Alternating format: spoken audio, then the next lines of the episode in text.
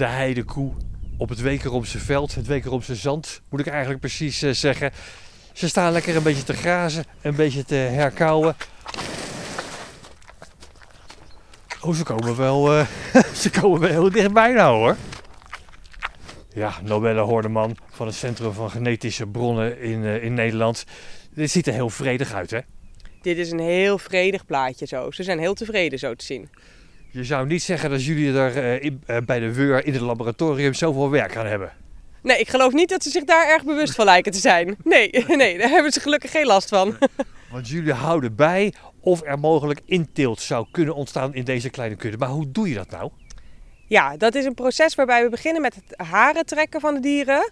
Ehm, dat is vrij makkelijk, maar in die haarwortels, in die haarzakjes, daar zitten DNA. En dat kunnen wij eruit halen. En dan gaan we kijken naar 50.000 verschillende puntjes op dat DNA. Dus dat is heel veel. En dan vergelijken we die onderling tussen de koeien, hoeveel verschillen er tussen zitten.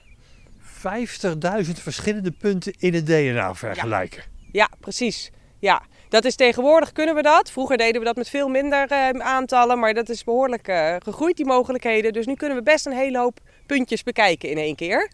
En daarmee krijgen we best wel een heel goed idee van hoe het over dat hele genoom eh, eruit ziet en hoe het, eh, hoe het ervoor staat met de koeien. Hebben die puntjes namen? Die puntjes hebben niet specifiek namen. Ze, ze hebben wel, het, het, ze heten SNP's, Single Nucleotide Poly, poly- Polymorphism. Dus nou ja, dat is een eh, mond vol. Maar de individuele puntjes hebben niet allemaal per se namen. Wel gaan de puntjes samen vormen genen.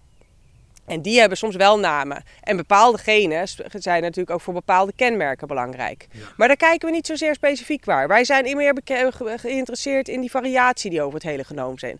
Als we kijken naar specifieke kenmerken, kunnen we daar later mee ondersteunen. Maar zoals Cynthia al aangaf, dat is eigenlijk pas voor een later stadium. Eerst moeten we zien dat we genoeg dieren hebben en dat we een gezond duurzaam fokprogramma hebben. En daarna kunnen we selecteren op hoe willen we precies dat die, dat die heidekoe eruit ziet en functioneert. Dus er zijn een aantal stappen die genomen moeten worden. Eerst moeten we kijken of die heidekoe eh, niet te, veel verwant is met elkaar.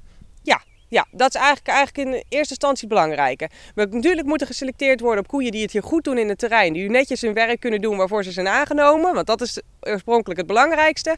En daarnaast willen we een gezonde, goede populatie hier opbouwen in Nederland. Ja, ik zie nu die heidekoeien staan hier vlak bij ons. Ja. Hoe gezond zijn deze nou? Als je kijkt naar het genetische profiel wat jij met 50.000 puntjes eh, eh, uitzet. Nou, we zijn nog bezig met de analyses, dus we hebben de resultaten nog niet. Ehm, wat we baseren op de vorige analyses die gedaan zijn, eh, op, op kleiner aantal dieren of op kleiner aantal puntjes, zagen we al wel dat er wel al een vorm van inteelt is. Dat er wel al wat, wat vermindering van die genetische variëteit is. Maar dat er nog genoeg over is om dat mooi vast te houden binnen dit ras. Dus het is echt geen, geen ongezonde koe. Het is alleen maar een klein ras en daarmee een wat zeldzaam type wat we willen behouden. Ja. Dan weten we of er wel of niet sprake is van inteelt of dat we er vlakbij zitten. Als we er nou vlakbij gaan zitten, hoe ga je dat dan veranderen? Inteelt is niet iets wat vererft. Dus je kan eh, twee dieren hebben met hele hoge inteelt. En die kunnen alsnog kalfjes krijgen met hele lage inteelt.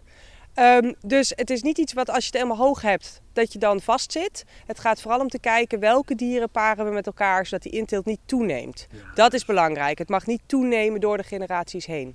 Dat lijkt me best ingewikkeld. Dat kan best ingewikkeld zijn, maar daar hebben we, hebben we goede programma's voor. En we doen dit voor veel verschillende rassen en diersoorten. Dus we kunnen daar gewoon eh, in ondersteunen om daar een goed programma voor op te Nou, zetten. Anne Huttinga, boswachter van uh, Gelderse Landschap en Kastelen. Als je dat hele verhaal nou zo hoort van het eh, Centrum Genetische Bronnen Ne- Nederland, dan duizelt je toch? Eh, dan toch- ben ik blij dat ik me gewoon bezig mag houden met eh, natuurbeheer eh, als ik dat hoor. Dat gevoel, dat Ja. deel ik met jou. ja, ja. En de koeien ook volgens mij. Die houden zich ook liever bezig met natuurbeheer als ik het zo zie. Ja. Het begrazen vooral.